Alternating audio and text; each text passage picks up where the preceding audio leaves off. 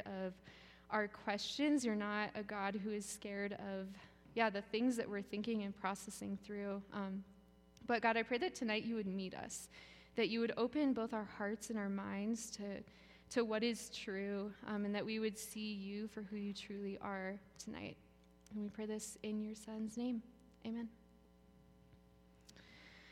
All right, so I have had quite a few rough experiences while traveling. I'm sure if any of you have traveled before, there's always things that come up.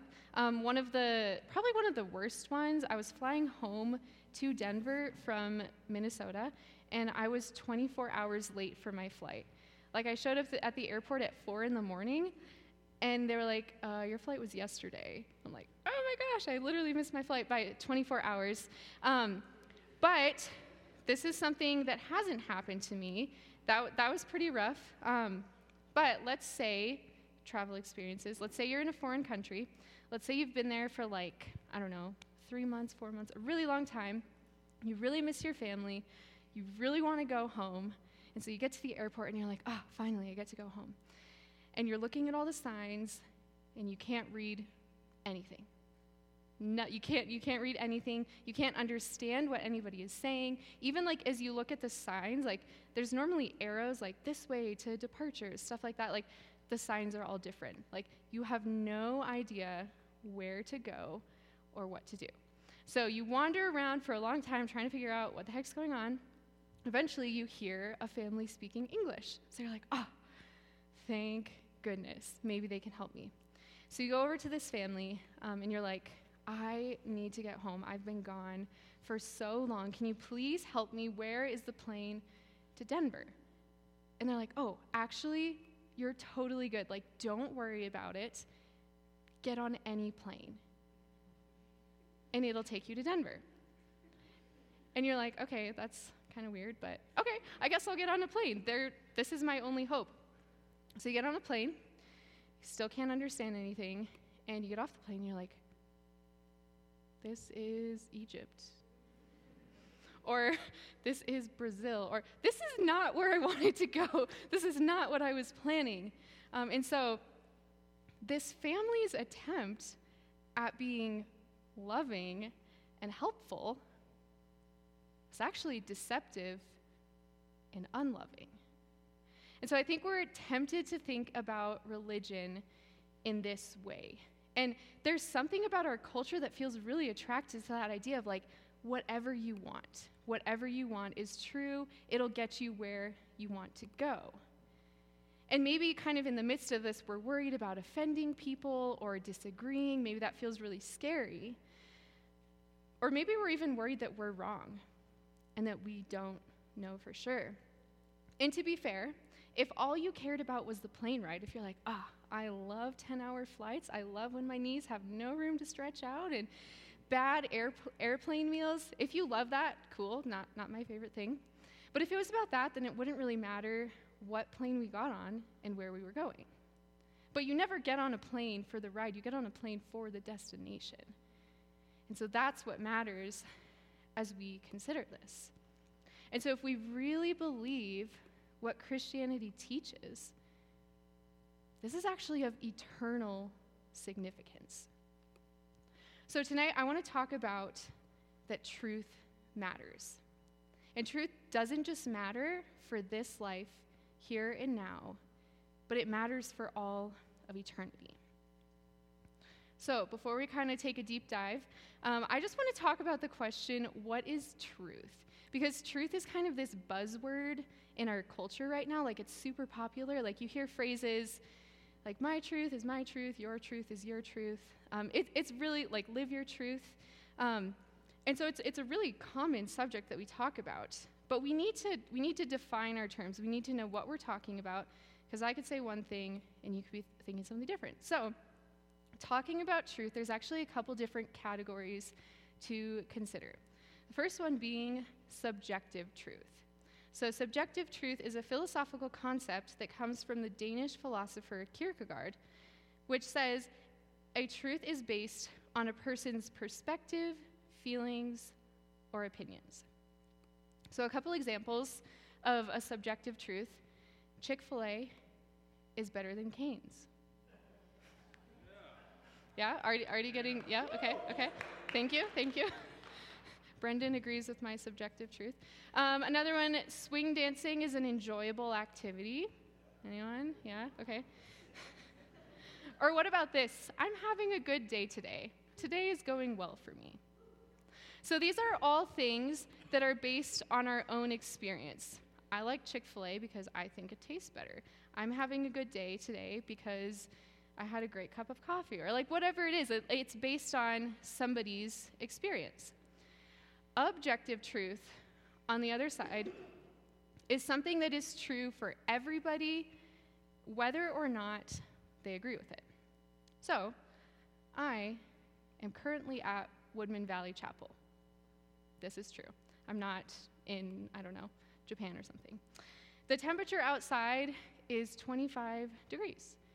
If that's still accurate, you can check your phone and correct me if that's not actually what the temperature is, but that is true. If we go outside and measure, it's 25 plus or minus however much it's changed since I looked at my phone last.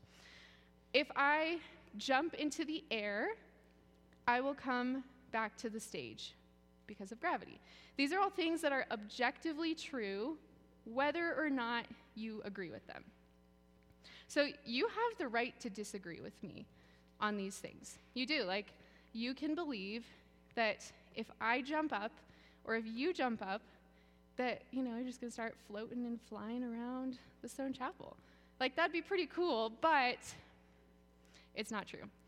So, some truths are subjective while others are objective. And so, with this in mind, it's super important to address this question that has become really popular. And I think this is a viewpoint that a lot of us have, or even just like going around campus and talking to people, a lot of people believe this. Um, and this is that all truth is relative. So, relative truth is the belief that truth changes based on the individual's understanding or experience of it. So, this is actually saying that what you think, what you think, what you think, because of, your dif- because of the differences, truth actually changes. And this is a super popular thing right now. And so, again, this is where live your truth, my truth is my truth, your truth is your truth comes from. It's very popular. And at face value, you're like, yeah, that seems like super open and inclusive and welcoming and loving. But my truth can lead, lead me to live in a very different way than somebody else's truth could lead them to live.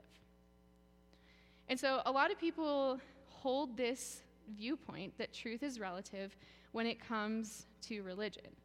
So Jesus is my truth, but Buddha is yours. Crystals are my truth, but Allah is yours. So, on the other hand of rel- relative truth, we, we also have absolute truth, which is something that is true at all times, in all places, regardless of the circumstances. So, here's an example there are no round squares. They don't exist. These tables here, they're round. They can never be squares. If we look at a, you know, we look at a round square here, which doesn't exist, or if we look at it in Japan, it doesn't change. If it's 25 degrees out, or if it's 85 degrees out, this truth does not change. It holds in all times, all circumstances. So, the trouble that we very quickly run into with this claim that all truth is relative is this. So, let's say my truth is that my truth, I never have to eat or drink or sleep to survive. I'm invincible. I can do what I want. This is my truth. But the need for food and sleep for human survival is not subjective, it's objective. It is true in all times, in all places. Or let's kind of consider an, an example in morality. Let's say that my truth, I'm like, man, I just wish I, I just want a different job. Like, I want some more income. My truth is now going to be that stealing is my source of income. That's, that's going to be what I do. Large scale, very unpopular idea. morally.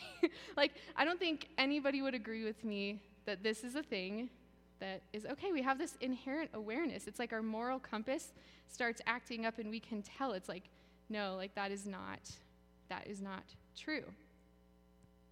And so here kind of at the crux of it, here's the irony of the claim that all truth is relative. This claim, all truth is relative, is actually stating an absolute truth when you think about it. Like every single truth is relative. That's actually making an absolute truth claim about relative truth. And so, with that in mind, um, it's actually contradictory, and logically, that claim does not hold up. So, all of that in mind, all of, th- all of these thoughts about truth, um, let's bring it back to our topic.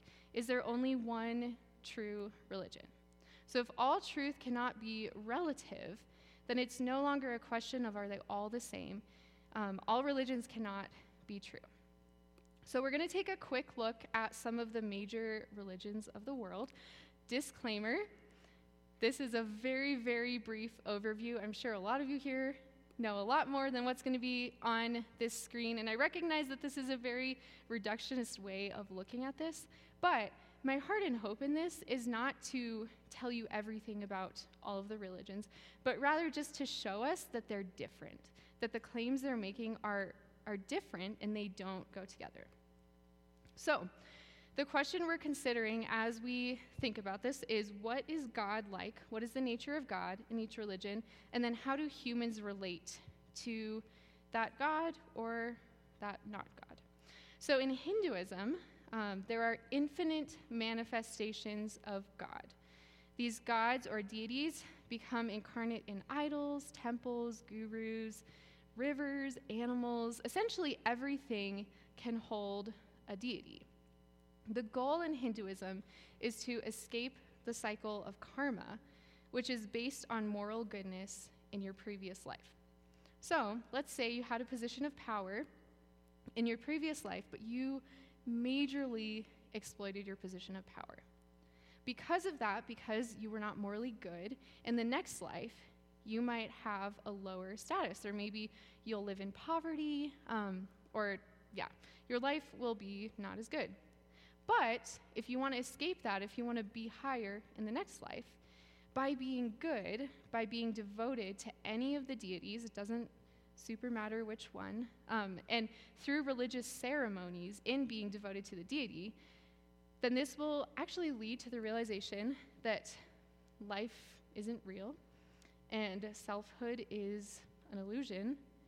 And now, because of this realization, you have the potential to escape the cycle of karma.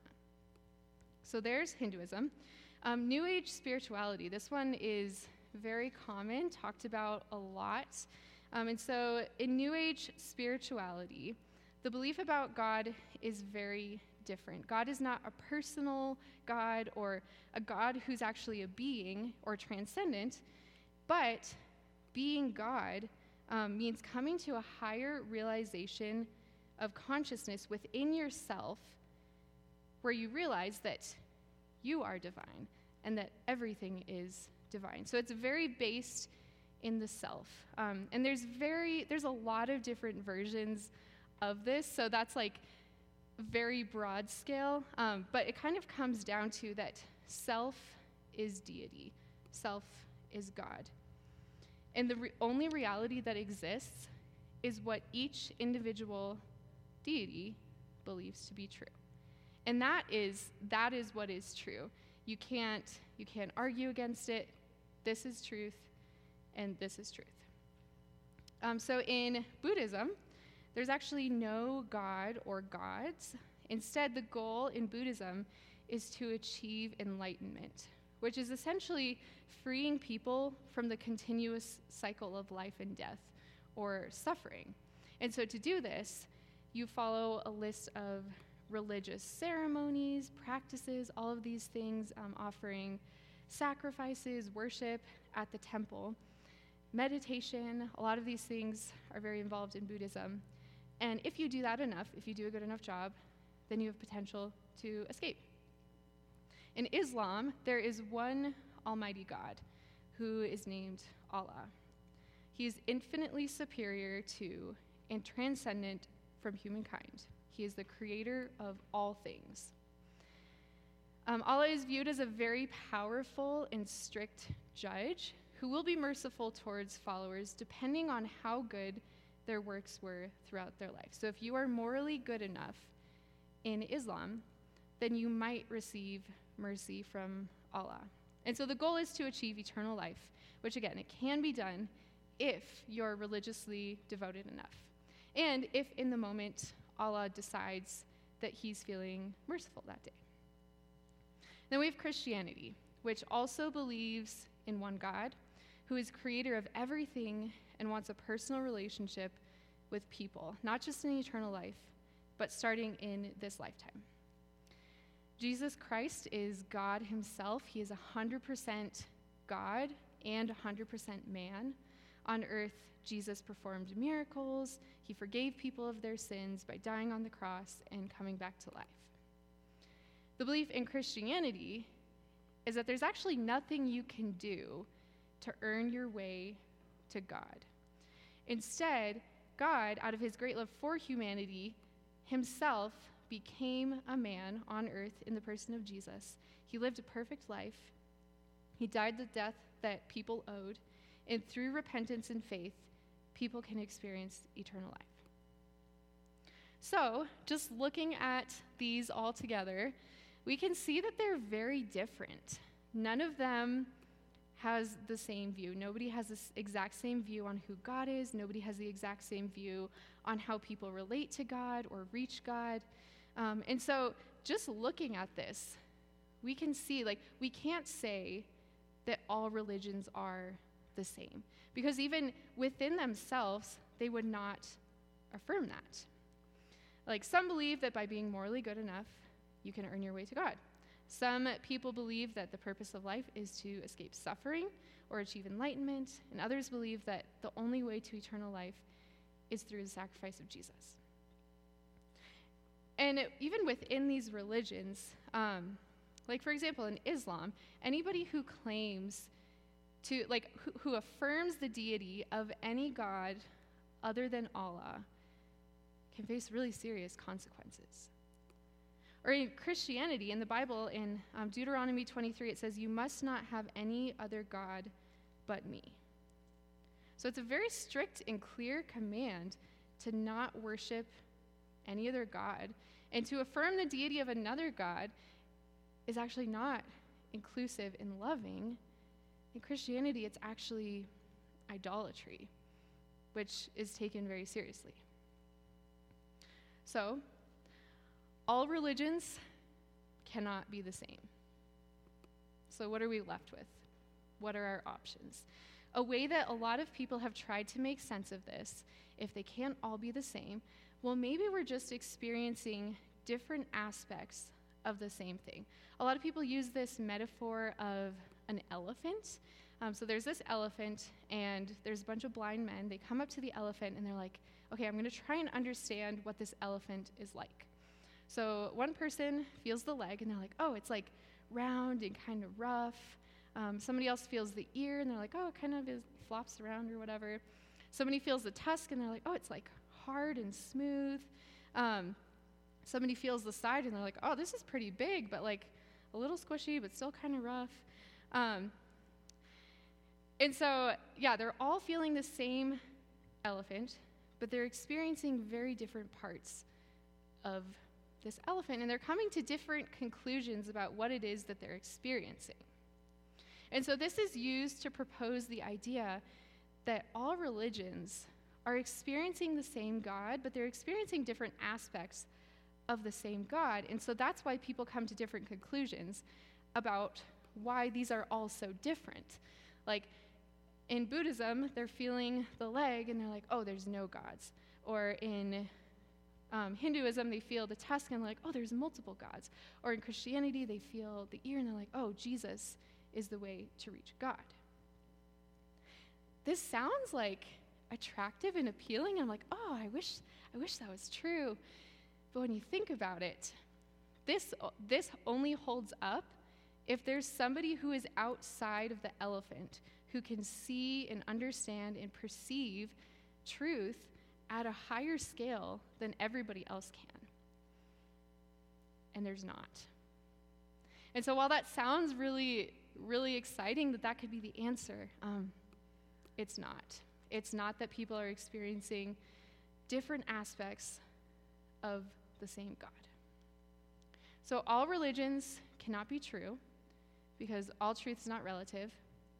And we see from the elephant analogy, it's not just a different interpretation or understanding or experience of the same God. So now what are we left with? What is our last option here? How do we know? As we look at these, like, how do we know which one is true? Um, and so, a lot of scholars, really smart people, way smarter than I am, they have come up with these criteria of, like, how do we know what is actually true? And so, these are some criteria that are really helpful. Um, is it logically consistent? As we think through the arguments and the a plus b equals c, does it logically make sense? Is there adequate factual support? There can't just be like one example that proves something to be true. It actually has to be consistent across all facts. Is there experiential relevance?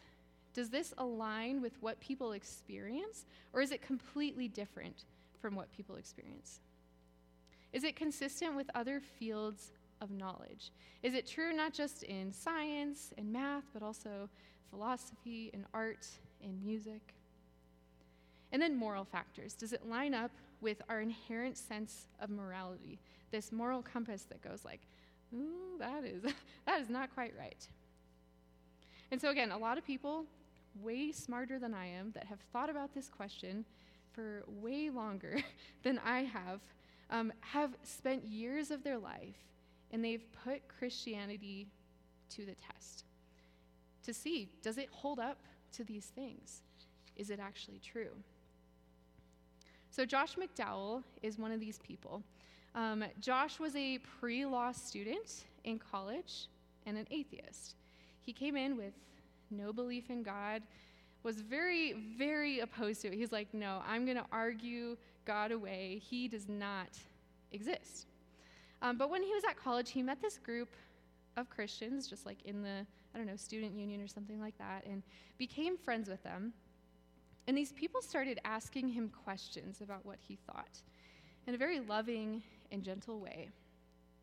And they asked him, they're like, Have you ever looked at this for yourself? Or is this just something that you think because other people have told you? Like, do you actually know that this is true? So this question really haunted him. He's like, oh, dang, like, I'm a pre law student. I can't just believe in these things that don't actually make any sense. Um, and as he was considering this, he realized that a hinge point to Christianity is the resurrection of Jesus Christ. If it happened, Jesus was God, and he did what he said he was going to do. If it didn't happen, we're all fools, and we're following something that, that is not true.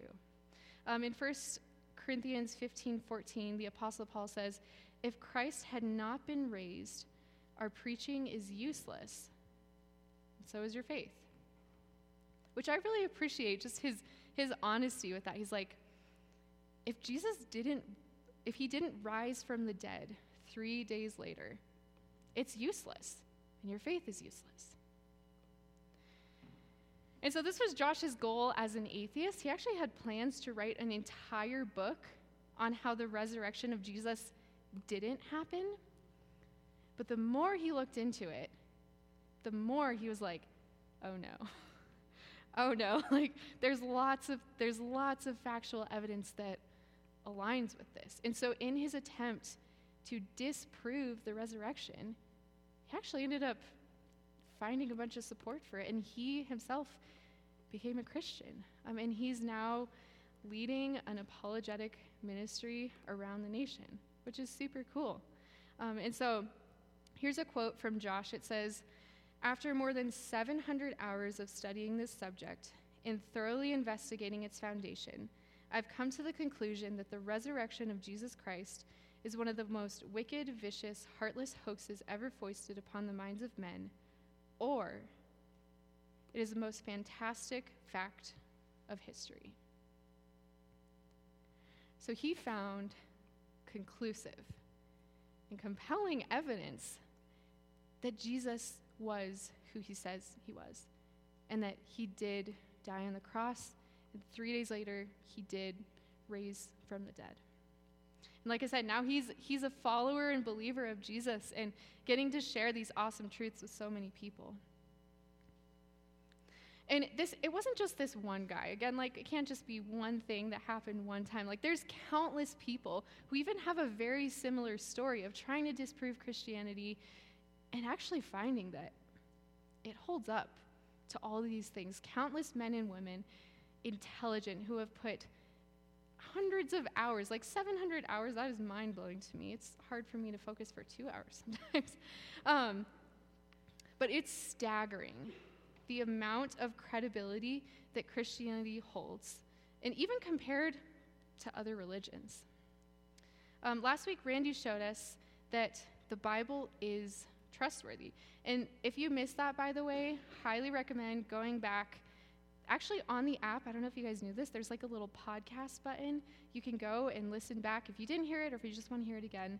Um, so I won't dive into a bunch of those details, but he talked about how the Bible has significantly more, like significantly more credibility than any other manuscript in all of history, and things that are like widely accepted by people who are like, oh, this is true. Well, the Bible has way more evidence that it's actually accurate.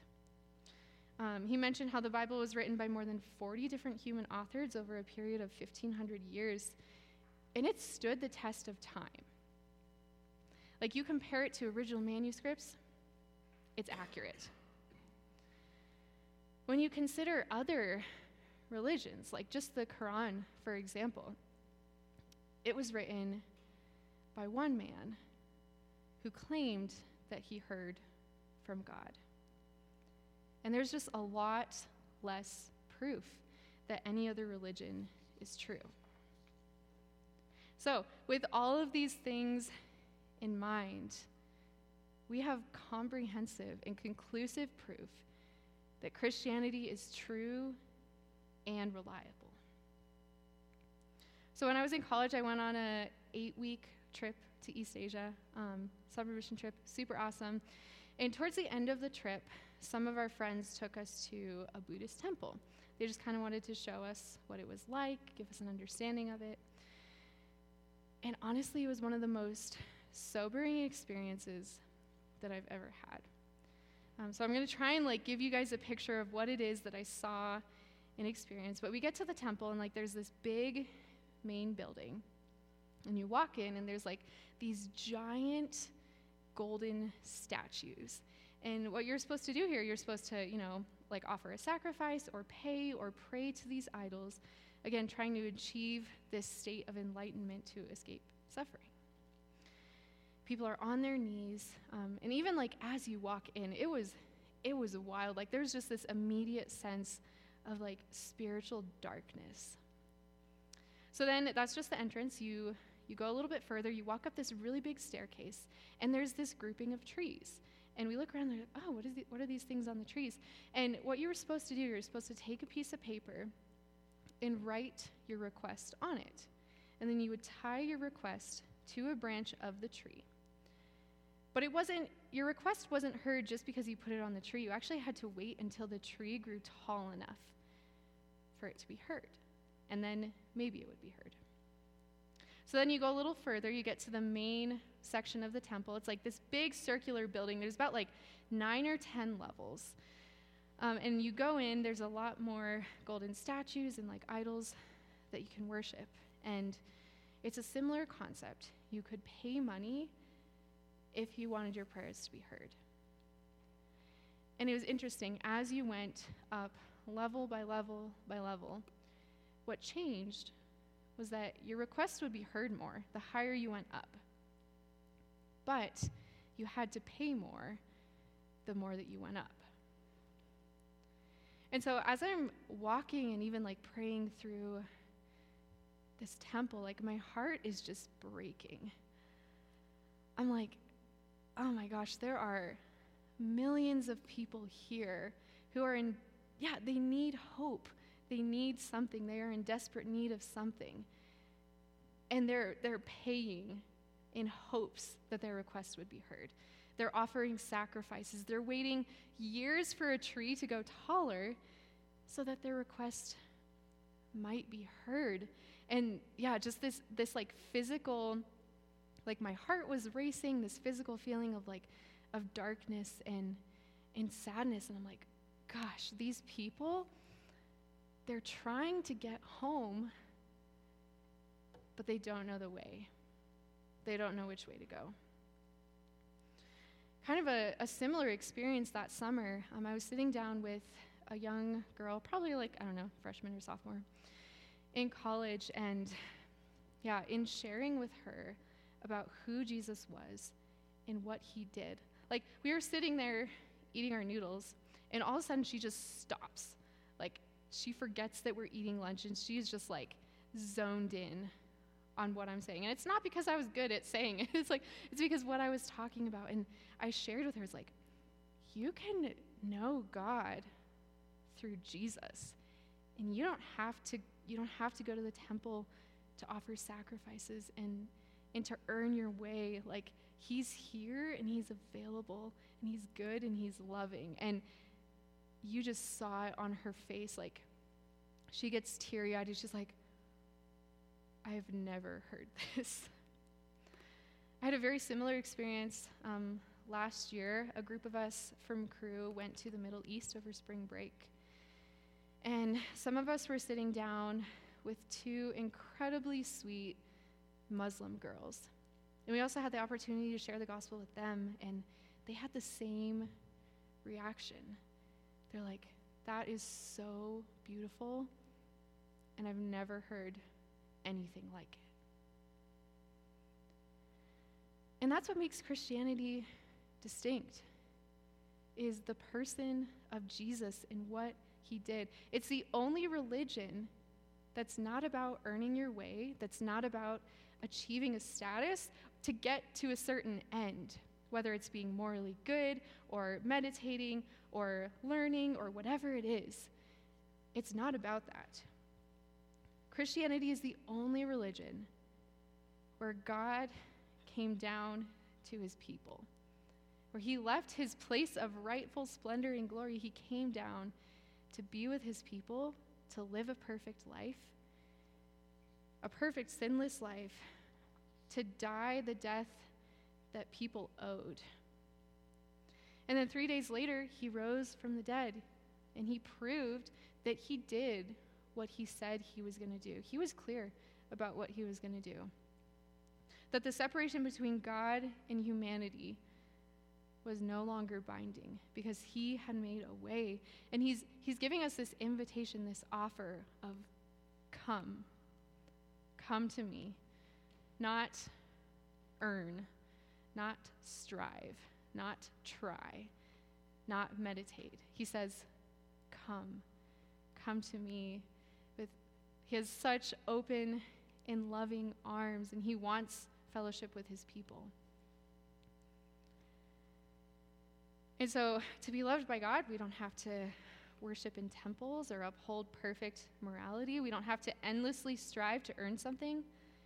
Instead, we accept the gift freely given by our Creator. I was even thinking about this this morning, kind of as I was putting some of the last details of this together. And I like have this chair in my room that I'm sitting in and just like praying, talking to the Lord. And I just had this moment. I was like, I was, I was asking him for help with this talk because, you know, it's kind of scary to get up here sometimes. And I just had this thought. I was like, I just asked the Lord to help me. And he did. I asked him to give me courage. And he did. I asked him to be with me and to have relationship with me. And he did. So freely and so readily. I didn't have to I didn't have to pray enough or be good enough. I was like, dang, this this is impactful in the big things and in just like the quiet moments of relationship with the Lord, which is so sweet. So, like I said, Jesus is making this same invitation to every single person, regardless of how you grew up, regardless of what you believe, regardless of what you've done or what's been done to you. This is an invitation to you, to all people, to turn from what you're believing, to trust in what Jesus has done for you. So, just as we close up, I want you to consider this. If you wouldn't call yourself a Christian, I invite you to consider how Jesus is so vastly different than everything else. Let your mind and your heart dwell on that fact. This is an invitation. If you would call yourself a Christian, do you really believe this? Like, do you really believe that Jesus is that much better than everything else? Is he really that beautifully unique to you? Is he your greatest treasure, your greatest reward? And do you treat him? Do you treat it like that? As you live your life, as you go out into your day, are you overflowing with gratitude um, with what Jesus has done for you? Or are you apathetic? Um, are you just here for the plane ride and not, yeah, not caring about the destination of yourself or of other people around you? So, as we go out, let's be people who know and proclaim the treasure that we have found in Jesus. Let's pray. Yeah, Father, we just set our eyes and our hearts on you this evening. Um, we see who you are, we see what it is that you've done, um, and we thank you. We praise you that we're not in an endless cycle of striving or trying or being good enough. Um, we thank you that you have made a way for us to know you and that that's freely given to us through your Son, Jesus. Um, I pray for all of us here, God, would we grow in our, our love and our joy of who you are? And would that even lead us to share who you are with other people? So just pray that you would be with us as we go out, and we pray these things in your Son's name. Um, amen.